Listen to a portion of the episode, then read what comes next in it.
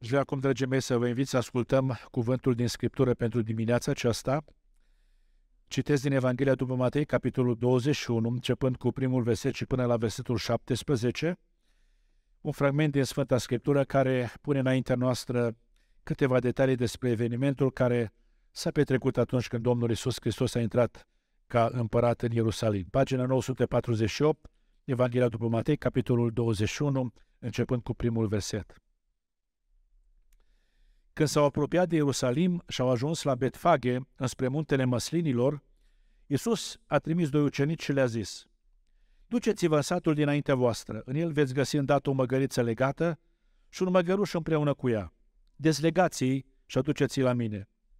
Dacă vă va zice cineva ceva, să spuneți că Domnul are trebuință de ei și îndată îi va trimite.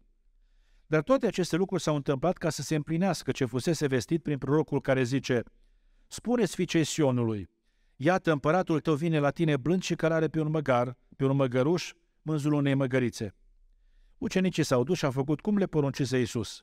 Au adus măgărița și măgărușul și au pus hainele peste ei și l-a așezut deasupra. Cei mai mulți din norod își așteneau hainele pe drum, alții tăiau ramuri din copaci și le presărau pe drum. Noroadele care mergeau înaintea lui Isus și cele ce veneau în urmă strigau, Osana fiului David, Binecuvântat este cel ce vine în numele Domnului. Osana în cerurile prea înalte. Când a intrat în Ierusalim, toată cetatea s-a pus în mișcare și fiecare zicea, Cine este acesta? Este Isus, prorocul din Nazaretul Galilei, răspundeau noroadele. Isus a intrat în templul lui Dumnezeu, a dat afară pe toți cei ce vindeau și cumpărau un templu, a răsturnat mesele schimbătorilor de bani și scaunele celor ce vindeau porumbești și le-a zis, Este scris, casa mea se va chema o casă de rugăciune, dar voi ați făcut din ea o peșteră de tâlhari. Niște orbi și șcăpi au venit la el în templu și el i-a vindecat. Dar preoții cei mai de seamă și cărturare, când au văzut minunile pe care le făcea, și pe copii strigând în templu și zicând, Osana fiului David, s-a umplut de mânie. Și i-au zis, auzi ce zic aceștia? Dar le-a răspuns Iisus. Oare n-ați citit niciodată cuvintele acestea, tu ai scos laude din gura pruncilor și din gura celor ce suc? Și lăsându-i a ieșit afară din cetate și s-a îndreptat spre Betania și a poposit acolo Amin. Deci mi-am cântat în aceste două cântări despre faptul că sunt în viață lucruri pe care nu le înțelegem. Și nu reușim să descoperim sau să dezlegăm anumite taine. Și cu toate acestea, că nu găsim răspunsul la aceste întrebări, nu putem dezlega taine, continuăm să ne încredem în Dumnezeu. Pentru că Dumnezeu este Cel care are până la urmă biruințele. O mie să cadă la dreapta, zece mii la stânga, Dumnezeu este Cel care dă biruința. Slăvit să fie numele Domnului. Deci mă rog lui Dumnezeu să continue să ne țină această încredere puternică fiecăruia dintre noi în Dumnezeul care ne poartă de grijă. Deci una dintre preocupările de căpătâi în viața Domnului Isus când a fost aici pe pământul acesta a fost voia lui Dumnezeu să se încadreze în voia lui Dumnezeu.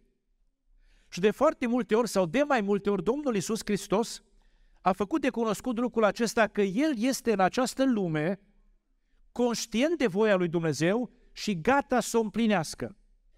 Aduceți-vă aminte că atunci când uh, erau într-un sat din Samaria, ucenicii s-au dus să caute ceva de mâncare, a venit, au venit ucenicii, l-au găsit discutând cu femeia aceea din Samaria și au zis ucenicii, vino și mănâncă. Și a zis Domnul, nu, eu am o altă mâncare pe care să o mănânc. Zicea ucenicii, eu fi adus cineva ceva de mâncare? Și a zis el așa, mâncarea mea este să fac voia celui ce m-a trimis. Deci preocuparea de bază, preocuparea importantă a Domnului Iisus Hristos, cât a fost în această lume, a fost să facă voia lui Dumnezeu. Și când vorbim despre voia lui Dumnezeu spre care era îndreptată preocuparea Domnului Iisus Hristos, vorbim de fapt despre voia lui Dumnezeu sau despre o voință a lui Dumnezeu care a fost descoperită lui în mod personal. Spunea în Ioan, capitolul 15, Domnul Iisus Hristos că uh, nu vă mai numesc robi, robul nu știe ce face stăpânul, vă numesc prieteni pentru că v-a făcut de cunoscut ce? Tot ce am auzit de la Tatăl. Adică ceea ce Dumnezeu mi-a făcut de cunoscut, Tatăl mi-a făcut de cunoscut.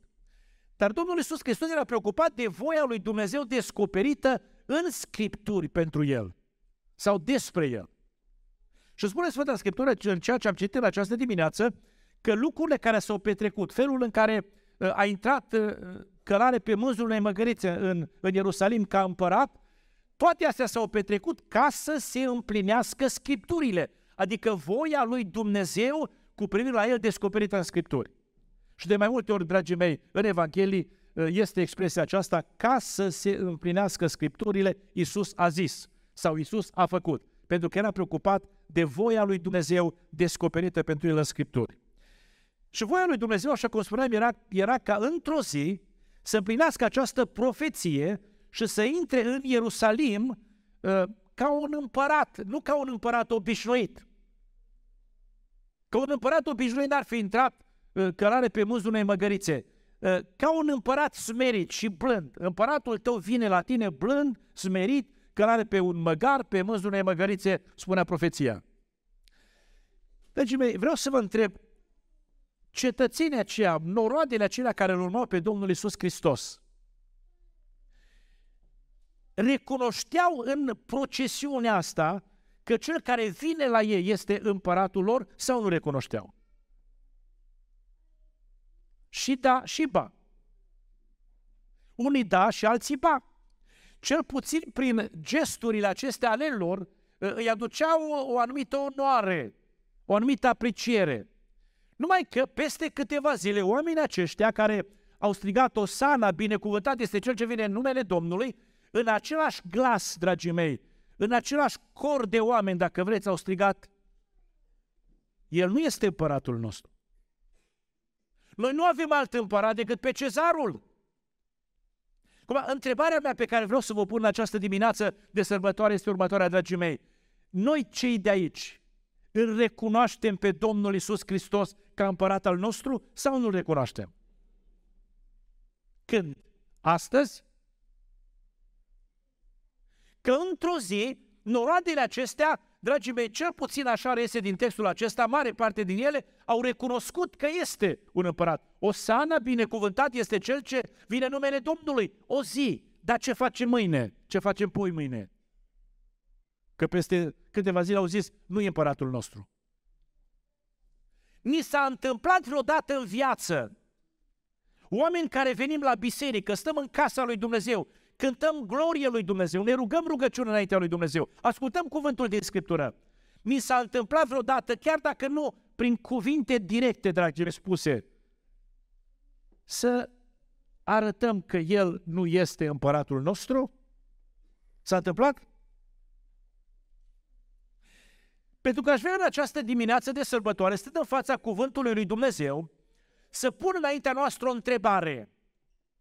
O întrebare la care să încerc să dau câteva răspunsuri și aș vrea să ne ajute și întrebarea și răspunsurile să ne raportăm corect la împăratul nostru, la Domnul nostru Isus Hristos. Și întrebarea este aceasta, cum ne tratăm regele? Cum ne tratăm împăratul? Că nu e suficient să venim la casa Domnului într-o zi de sărbătoare, zice, mai intrat Iisus, Fiul lui Dumnezeu ca împărat, într-o procesiune specială, a intrat în Ierusalim într-o zi de sărbătoare. Întrebarea este, cum îl tratez în fiecare zi? Cum îmi tratez regele? Că, dragii mei, într-un cor am zis în această dimineață, îl recunoaștem pe el împăratul nostru. Dar cum îl tratăm? Cum ne comportăm față de El? Cum ne raportăm la El, dragii mei? Pentru că asta este foarte important. Și în fiecare zi ar trebui să se vadă lucrul acesta că El este împăratul nostru, nu doar prin câteva cuvinte care le spunem într-o zi de sărbătoare. Dragii mei, mai întâi de toate, ar trebui să îl tratăm pe Domnul ca împărat al nostru cu ascultare. Ce înseamnă să ascultăm de El. Și întrebarea este, ascultăm de El?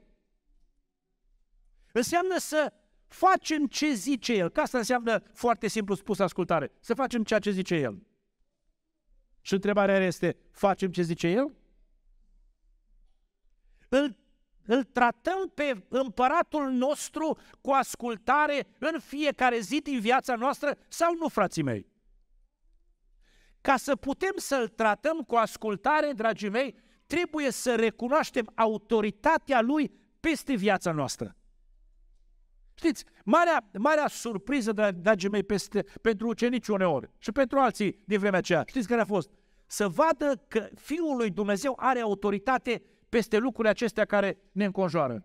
Ziceau la un moment dat, cine este de îl ascultă și vântul și mare? Adică are autoritate peste natură.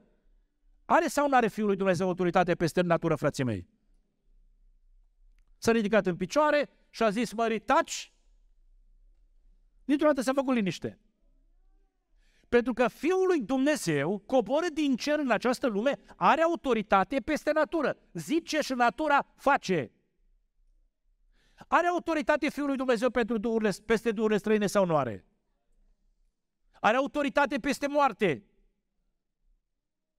Se ducea spre, spre mormântul, spre groapa aceea unde era, era pus Lazar de vreo patru zile, ziceau uh, femeile, ziceau miroase greu.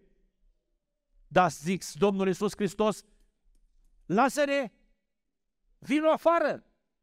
Și Lazar a ieșit afară. Are autoritate peste moarte. Da, peste viețile noastre. Trebuie să-i recunoaștem autoritatea Lui peste viețile noastre, dragii mei. Dacă vrem să să acordăm ascultare în fiecare zi, să-L tratăm cu ascultare. Și pentru asta, ca să putem să recunoaștem autoritatea Lui peste viețile noastre sau recunoscând autoritatea Lui peste viețile noastre, trebuie să evaluăm corect zicerile, ce spune El. Și frați și surori, iar pun o întrebare. Ce înseamnă pentru mine ceea ce zice Domnul Isus Hristos? Ce înseamnă? Pentru dumneavoastră, ce înseamnă? O sugestie. Adică ă, vă sugerez să faceți asta? Un simplu sfat, vă sfătuiesc să faceți asta? Sau ceva mai mult decât o sugestie sau decât un sfat? Ce înseamnă zicerea lui pentru noi? Ascultați, zice Sfânta Scriptură așa. A zis ă, la doi dintre ucenici, duceți-vă în satul dinaintea voastră, veți găsi acolo un măgăriț, un măgăruș, luați-i și aduceți-i la mine. Întrebarea este, ce a însemnat zicerea asta pentru cei doi ucenici care au mers în satul dinainte? Frați și surori, știți ce a însemnat? O poruncă. Au făcut cum le poruncise Iisus. Nu sfat, nu sugestie, nu așa, ă, o poruncă. Au făcut cum le poruncise Iisus. Cu altă ocazie, Domnul Iisus Hristos zice, duceți-vă în cetate la cutare om, spuneți unde este odaia gata pregătită pentru uh, oaspeți, vreau să fac Paștele cu ucenicii mei în casa ta. Și spuneți, da, Scriptură, s-au dus? Și au făcut? Cum le poruncise Iisus. În dimineața învierii, Sfânta Scriptură spune că uh, uh, Domnul a ieșit înainte femeilor și le-a zis, duceți-vă și spuneți ucenicilor să se ducă în Galileea, acolo mă vor vedea ucenicii s-au dus în Galileea, cum le poruncise Isus. Ei, dragii mei, ca să pot asculta de, de împăratul meu, să-l tratez cu această ascultare, recunoscând autoritatea lui peste viața mea, peste ființa mea, dragii mei, trebuie să evaluez corect ce zice el. Ce zice el este poruncă. Un împărat are autoritatea să poruncească. Și dacă El poruncește, eu ce trebuie să fac? Dragii mei, a venit în această lume Fiul lui Dumnezeu să facă din noi cetățeni ai împărăției Lui. Sau cum spune Apostolul Pavel, oameni din casa Lui Dumnezeu. Și când ne-a făcut cetățeni ai împărăției Lui, are dreptul să ne poruncească. Eu trebuie să ascult. Dumnezeu să ne binecuvinteze. Trebuie să evaluez corect zice Lui. Este poruncă. O poruncă pe care n-am dreptul să o ignor, dragii mei, fără să suport consecințele. N-am dreptul să umblu la ea, să o amendez, să, să modific, să schimb, să scot ceva, să adaug ceva. Este porunca pe care o dă împăratul, o dă Domnul nostru Iisus Hristos. Știți care a fost marea problemă a împăratului Saul din Vechiul Testament și Dumnezeu din ce a reacționat? Știți care a fost? A scos ceva din poruncă. A zis Dumnezeu, du-te bate pe Amalek, nimicește tot ce ține de Amalek. Și Saul s-a dus și a bătut pe Amalek, dar n-a nimicit tot ce ține de Amalek. Și spune Sfânta Scriptură, Dumnezeu din cer a zis, te-am lepădat. Ai scos ceva din poruncă. Dumnezeu din cer să ne binecuvinteze, dragii mei, să înțelegem că trebuie să tratăm pe împăratul nostru cu ascultare, să-i recunoaștem autoritatea lui peste viața personală. Dar trebuie să recunoaștem autoritatea peste bunurile personale. Frați și surori, aveți cât de cât câte ceva. Aveți, nu e nimeni aici care să n-aibă chiar nimic, nu? La ce folosim noi bunurile personale? Ca și credincioși, ca și oameni ai lui Dumnezeu, ca și membri într-o biserică creștină, ar trebui să credem că ce avem primim de la Dumnezeu. Muncim e adevărat, dar Dumnezeu binecuvintează munca noastră. La ce folosim bunurile personale? La ce le folosim? Ca să trăim ceva mai confortabil, nu? E greșit asta? Ca să ducem uneori o viață mai plăcută, folosim unii dintre noi bunurile.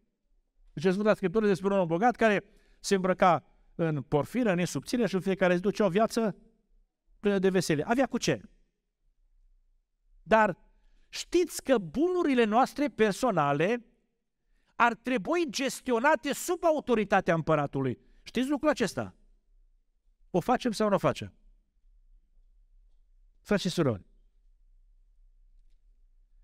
știți care este dreptul împăratului în relație cu bunurile noastre personale? Știți care e dreptul împăratului?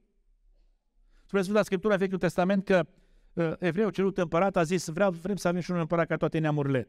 Și a zis Samuel din partea lui Dumnezeu, da, știți care e dreptul împăratului? Știți? Dumneavoastră știți care e dreptul împăratului? Zice așa, va lua pe fiii voștri și îi va pune la carele lui și între soldații lui.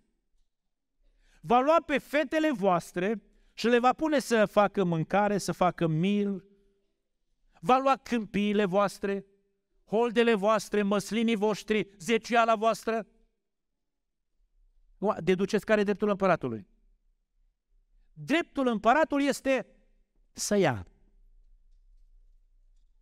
De ce credeți dumneavoastră că Iov, în situația complicată prin care trecea ea și sfârșea tainele și a zis, Domnul a dat, continuați. Domnul a luat. Pentru că dreptul împăratului este să ia. Să ia puțin sau să ia mult și să folosească împăratul, dragii mei, pentru planurile lui. Spune Sfânta Scriptură, duceți-vă în satul dinaintea voastră, găsiți un măgăruș, o măgăriță, luați-i. Dai dreptul să-l iei? Împăratul are dreptul. Mă înțelegeți, frate și soră? Împăratul are dreptul să ia și să folosească pentru planurile sale, să-și ducă la îndeplinire lucrarea lui. În Vechiul Testament, ă, într-o vreme ă, complicată pentru țara lui Israel, era foamete, Naplu a treia și jumătate țara lui Israel, Ilie a fost ă, hrănit de Dumnezeu la pârâul Cherit și a butat pe din pârâu, dar a secat pârâul. Și a zis Dumnezeu către Ilie, du-te la Sarepta, am poruncit unei văduve să te hrănească. Știți ce avea văduva asta? Frați și surori, o turtă. Și Dumnezeu din cer a poruncit sau a luat turta, singura turtă. A luat-o să o dea lui Ilie, ca Ilie să poată face lucrarea lui Dumnezeu mai departe. Dar n-a lăsat-o de izbeliște nici pe femeia asta. Dumnezeu a purtat de grijă să vezi să femeile Domnului. Dar Dumnezeul din autoritate, împăratul dacă vreți, are dreptul să ia. Ei, dragii mei, noi ar trebui să ne tratăm împăratul cu ascultare, recunoscând autoritatea lui peste viața personală, peste bunurile personale, peste tot ce suntem noi. Dumnezeu de ce să ne binecuvinteze. În al doilea rând, trebuie să ne tratăm împăratul cu respect. Un împărat dragii mei, trebuie respectat sau nu trebuie respectat? Ce ziceți? A, că împărații din lumea aceasta nu merită tot să fie respectați de altă poveste, dar datoria cetățenilor este să-și respecte împăratul. Au venit uh, noroadele astea și uh, prin ceea ce s-a întâmplat aici uh, au demonstrat cumva respect. Acum, întrebarea pe care mi-am pus-o serios când am citit textul acesta, cu privire la mine și cu privire la noi, îl tratăm noi pe Domnul Isus Hristos, pe împăratul nostru, cu suficient respect în fiecare zi din viață, cu atenție sporită în fiecare zi din viață, recunoscând că este împăratul nostru, nu doar prin simple uh, declarații, El este împăratul nostru. Îl tratăm cu suficient respect? Poate ziceți, bine frate, dar cum să-l respect? Știți că respectul este sau ține uneori de ce zicem, de cuvintele noastre. Să nu credeți că era chiar uh, lipsă de respect în, în zicerea aceasta de aici. Era chiar o demonstrare respectului. Oseana, binecuvântat este cel ce vine în numele Domnului. Adică un fel de bine ai venit, cum se spunea ceva mai înainte. E, e respectul acesta prin cuvinte. Ma, haideți să ne analizăm puțin viața fiecare dintre noi. Suntem suficient de atenți atunci când folosim numele lui Dumnezeu sau numele Domnului Iisus Hristos în uh, cuvintele noastre de fiecare zi? Suntem suficient de atenți? Este atent Dumnezeu din cer la ce cuvinte folosim noi când, când vorbim despre El? Îl punem în glumele noastre, în vorbele ușuratice, în bancurile noastre, numele lui Dumnezeu sau nu facem? Știți că oamenii nu fac. Reacționează Dumnezeu sau nu? Frați și surori, reacționează uneori da, alteori ba, dar asta nu înseamnă că Dumnezeu este mulțumit de felul în care noi vorbim despre El. Vechiul Testament, dragii mei, Dumnezeu din cer reacționează într-un mod destul de dramatic, dacă vreți, în fața celor trei prieteni al lui Iov. Știți asta? Știți ce a zis Dumnezeu? Mânia mea este gata să se pornească împotriva voastră. Numai din pricina lui Iov nu o să vă fac după nebunia voastră. Dar bine, ce nebunie? Știți ce? Niciunul n-ați vorbit așa de drept despre mine cum a vorbit robul meu Iov. Și pentru asta Dumnezeu este gata să se judece cu ei, pentru că n-au vorbit. Cum ar fi trebuit despre Dumnezeu? Când Iov se pocăiește, știi de ce se pocăiește Iov? Frați și surori, de ce păcat s-a pocăit Iov? Că atunci când și-a făcut analiza vieții, Iov zice, n-am făcut-o nici pe asta, nici pe asta, nici pe asta, nici pe asta. Nu m-am uitat la soare să-i, sau la lună să-i trimit sărutări. Dar ce ai făcut, Iov? Ce zice Iov? Am vorbit fără să știu despre lucruri care erau peste puterea mea de înțelegere. Adică mă pocăiesc de felul în care am vorbit când am vorbit ceva despre Dumnezeu. Acum, suntem suficient de atenți, dragii mei, să tratăm regele cu respect, vorbind despre el cu respect? Suntem? Dumnezeu să ne ierte dacă n-am făcut-o.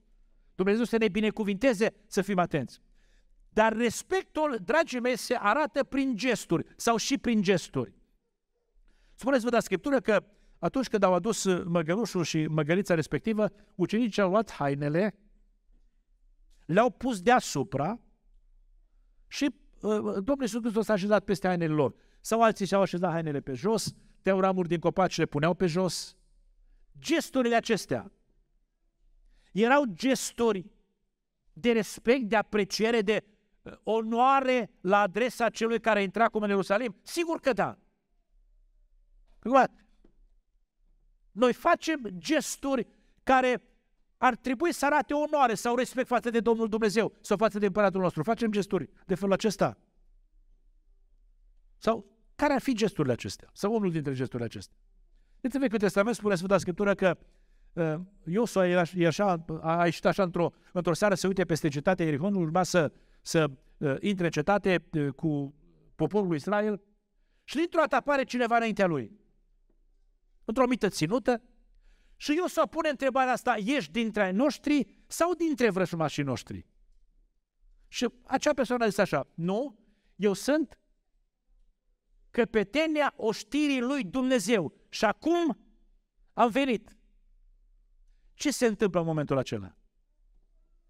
Iosua se aruncă cu fața la pământ și spune, ce zice Domnul meu robului său?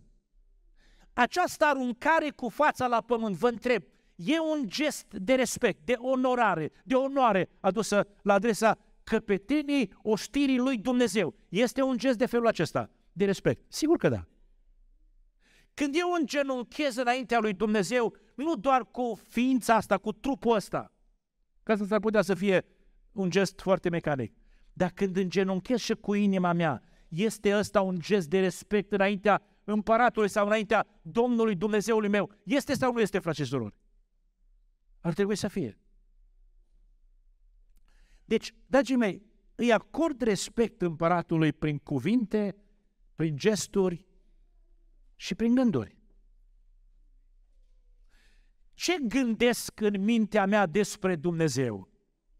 Ce gândesc în mintea mea despre Isus Hristos, despre împăratul împăraților, Domnul Domnilor? Ce gândesc? Știți că în lumea asta seculară, în lumea asta care trăim, uh, președintele țării sau împăratul nu știu care națiuni, uh, nu prea uh, știe ce gândește cineva despre el. Deși se interesează prin servicii cam ce gândește populația. Dar Dumnezeu din cer sau Domnul Isus Hristos știe ce gândim aici în mintea noastră despre El. Gânduri înalte sau gânduri de dezonoare la adresa Lui. Când a intrat Domnul Isus Hristos în casa lui Simon Fariseul și a intrat și femeia cea păcătoasă, spune Sfânta Scriptură că Simon aici, gândea aici, dacă ar fi ăsta proroc. Dar nici măcar proroc nu este. Că dacă ar fi proroc, ar ști cine e femeia asta, ar ști că e o păcătoasă, nici măcar proroc nu este. Vreau să vă întreb, gândul ăsta era un gând de respect față de Domnul Iisus Hristos, îl onora pe Fiul lui Dumnezeu, dacă ar fi proroc. Și Fiul lui Dumnezeu i-a citit gândul ăsta și a zis, Simone, de când am intrat în casa ta nu mi-ai dat nici sărutare, nu mi-ai spus la picioarele, adică n-ai făcut nici măcar un gest exterior de respect. N-ai făcut. Și acum, uite, gândește asta în mintea ta și dă pilda cu datornici. Pentru că, dragii mei, trebuie să-i acordăm respect. Dumnezeu din cer să ne binecuvinteze. Duc un pas mai departe, în al treilea rând, ar trebui să tratăm regele cu acceptare. Poate vă întrebați, cu acceptare, ce acceptare? Ar trebui să acceptăm să facă ce vrea El în viața noastră. E mult spus lucrul acesta, frați și surori.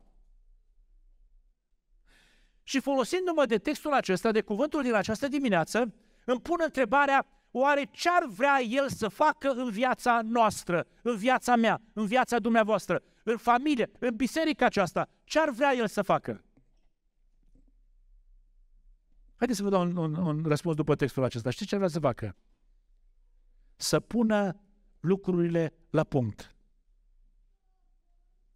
Frați și surori, să pună lucrurile la punct.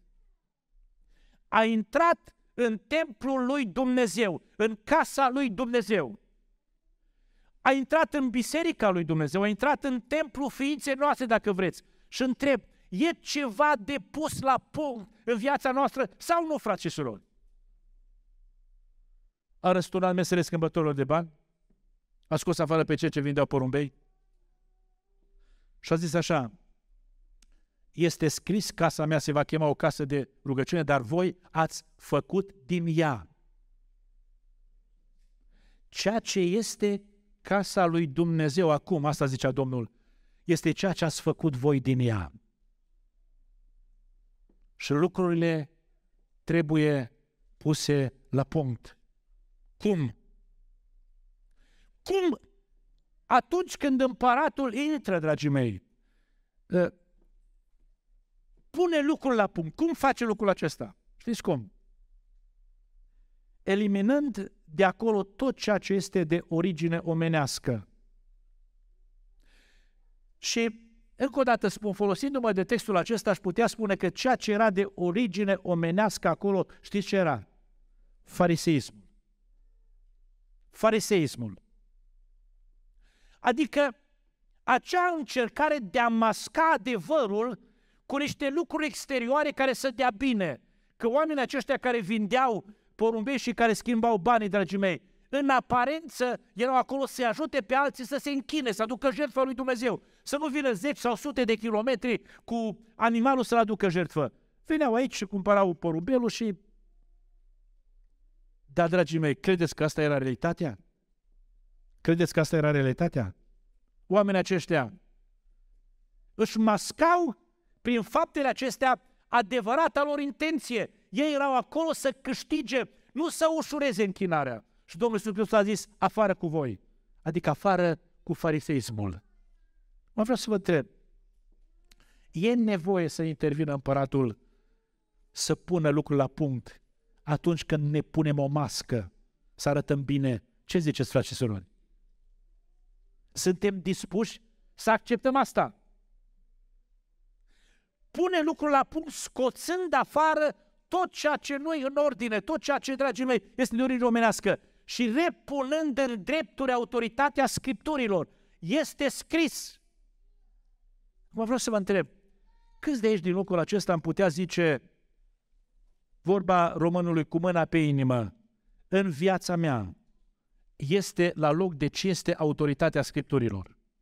Câți puteți zice asta? Adică tot ce fac în viața mea este în acord cu Scriptura, cu voia lui Dumnezeu. Câți puteți zice lucrul acesta? Sau putem zice lucrul acesta? E nevoie să intervină împăratul și eu să accept să scoată tot ce nu-i după voia lui Dumnezeu în viața mea și să repună Scriptura în drepturi. E nevoie de așa ceva. La fiecare dintre noi. Dumnezeu să ne ajute. Să slujim după Scripturi, să sărbătorim după Scripturi, să trăim după Scripturi. Spuneam undeva duminica trecută despre asta că Dumnezeu ne-a chemat pe fiecare să slujim într-un anume fel, ca niște buni spravnici a Harului Dumnezeu, fiecare să slujească altora acum, după darul pe care l-a primit. Cine vorbește să vorbească cuvintele lui Dumnezeu. Cine slujește să slujească cu puterea pe care o dă Dumnezeu, pentru ca în toate să fie slăvit Dumnezeu. Deci slujirea după Scriptură înseamnă să fie slujire după chemare, să fie slujire cu putere de la Dumnezeu, nu cu abilitățile umane, să fie spre slava lui Dumnezeu, nu cu altă motivație. E nevoie să repunem Scriptura sau să fie repusă Scriptura în autoritate în viața noastră, să slujim după Scripturi? Să trăim după Scripturi. Cartea aceasta legii, zicea Moise către Iosua, să nu se depăteze de gura ta. Cuget asupra ei zi și noapte căutând să faci tot ce este scris în ea. Adică să trăiesc viața după Scripturi. Dumnezeu din cer să ne ajute la lucrul acesta. Deci, dragii mei, în al treilea rând, trebuie să, să-mi tratez regele cu acceptare, să vină să facă ce vrea să pună lucrul la punct. Și la patrulea zi și închei cu asta, dragii mei, trebuie să ne tratăm regele cu așteptări. Au venit, uh, se spunea și mai înainte, niște ori, niște șchiop la el în templu. De ce? Cu așteptări, nu? Să facă ceva împăratul pentru ei. Și întrebarea este, a făcut sau nu a făcut? Iar i-a vindecat, a făcut. Acum, suntem oameni aici, înaintea lui Dumnezeu, uh, foarte diferiți. Avem așteptări, îl tratăm cu așteptări, așteptăm să facă ceva pentru noi. Poate el să facă ceva pentru noi. Știți de ce au venit oamenii aceștia cu așteptări sau ar trebui să venim noi cu așteptări înaintea împăratului? Știți de ce? Pentru că el de aceea a venit din cer aici în lumea noastră. Să se ocupe de problemele noastre. De, de asta a venit. Când a, a fost în sinagogă din Nazaret, în Luca, în capitolul 4, zice Domnul așa când i s-a dat cartea profetului Isaia, Duhul Domnului este peste mine, căci m-a uns să vestesc săracilor Evanghelia, dau drumul peșilor de război, deschid ochii orbilor, să tămăduiesc pe cei cu, cu inima zdrobită, o listă de probleme și zicea, pentru asta am venit, pentru asta am primit ungere de sus. Ei, dragii mei, când mă duc la El cu așteptări, mă duc la unul care pentru asta a venit în această lume, să împlinească nevoile noastre. E cineva aici în sala asta care să zică eu n-am nicio nevoie cu care să mă duc la el sau pentru care să am așteptări de la el. E cineva aici? Niciunul. Fiecare avem câte ceva. Și nevoia noastră în cap de listă este mântuirea sufletelor noastre. S-ar putea să am pierderi în această lume într-un alt domeniu sau în alte domenii. Dragii mei, dar trebuie să știu, a venit în această lume pentru mântuirea sufletului meu. Să mă duc la el cu toate nevoile mele. Zicea Domnul Iisus Hristos către ucenici la un moment dat, cât am fost eu cu voi, ați dus voi lipsă de ceva? Care era răspunsul? N-am dus lipsă. Pentru că Fiul lui Dumnezeu este cel care împlinește nevoile, rezolvă problemele. Și îl slăvesc pe Dumnezeu pentru lucrul acesta. Dragii mei, deci venim cu așteptări la împăratul nostru pentru că El pentru asta a venit în această lume. Dar venim cu așteptări la împăratul nostru pentru că El are potențial, El poate. Dumneavoastră chiar credeți că El poate? Niște orbi și niște șchiopi. Poate să se ocupe Domnul Isus Hristos de vederea cuiva? Fizică sau spirituală, poate? Că s-ar putea să nu fie mul- mulți orbi fizic printre noi, da orbi spiritual. Câți dintre noi cu orbirea noastră spirituală suntem dispuși să mergem la El să ne vindece? Sau avem impresia că vedem foarte bine lucrurile? Mă duc la El pentru că El are potențial, El poate. De aceea s-au dus ei la Domnul Isus Hristos știind că El poate. Știu că tu poți totul, zice un om în Scriptura. Că nimic nu poate sta împotriva planurilor tale. Cu această credință că El poate, stau înaintea Lui cu așteptări ca să se ocupe de nevoia mea sau de nevoile noastre. În Vechiul Testament, când uh, împăratul Nebucadnețar a înălțat uh, chipul acela, Dumnezeul acela străin în Valea Dura și a adunat pe reprezentanții tuturor națiunilor care formau Imperiul, cei trei tineri din, din Israel au rămas în picioare, nu s-au închinat. Și-au zis, și-a zis împăratul, vă mai dau o șansă. Cântă din o fafara, instrumentele, vă închinați și ați scăpat. Dacă nu, de șapte ori încălzit cuptorul mai tare și sunteți aruncați în cuptor și să văd care este Dumnezeul care vă scoate din mâna mea. Știți ce au spus tinerii? Dumnezeul nostru poate. Dumnezeul nostru poate. Și cu această încredere, tinerii ăștia au rămas în picioare, așteptând ca Dumnezeul care poate chiar să intervină. Și a intervenit, slăvit să fie numele Domnului. Deci, mei, nu e suficient într-o zi de sărbătoare să zicem, El e împăratul nostru. Trebuie să-L tratăm în fiecare zi ca pe împărat al nostru. Dumnezeu să ne ajute, dragii mei să-l tratăm cu ascultare, să-l tratăm cu respect, să-l tratăm cu acceptare, să facă ce vrea el în viața noastră. Dacă are ceva de scos, să scoată. Așa cum s-a întâmplat în Scriptură de mai multe ori, dragii mei. Să-l tratăm cu așteptări și Dumnezeu din cer să le împlinească așteptările care sunt după voia Lui, pentru ca în viața noastră să se vadă slava Lui Dumnezeu. Haideți să stăm ridicați în picioare în momentele acestea și să-i mulțumim Domnului că ne-a căutat în această lume. Oameni fără drept de cetățenie, oameni fără Dumnezeu, așa spune Sfânta Scriptură, ne-a căutat să ne facă cetățeni împreună cu sfinții, oameni din casa lui Dumnezeu. Și dacă ne-a căutat și ne-a găsit și este împăratul nostru, Dumnezeu din cer să ne ajute să-L tratăm în fiecare zi ca pe împărat al nostru. Ne rugăm împreună Domnului.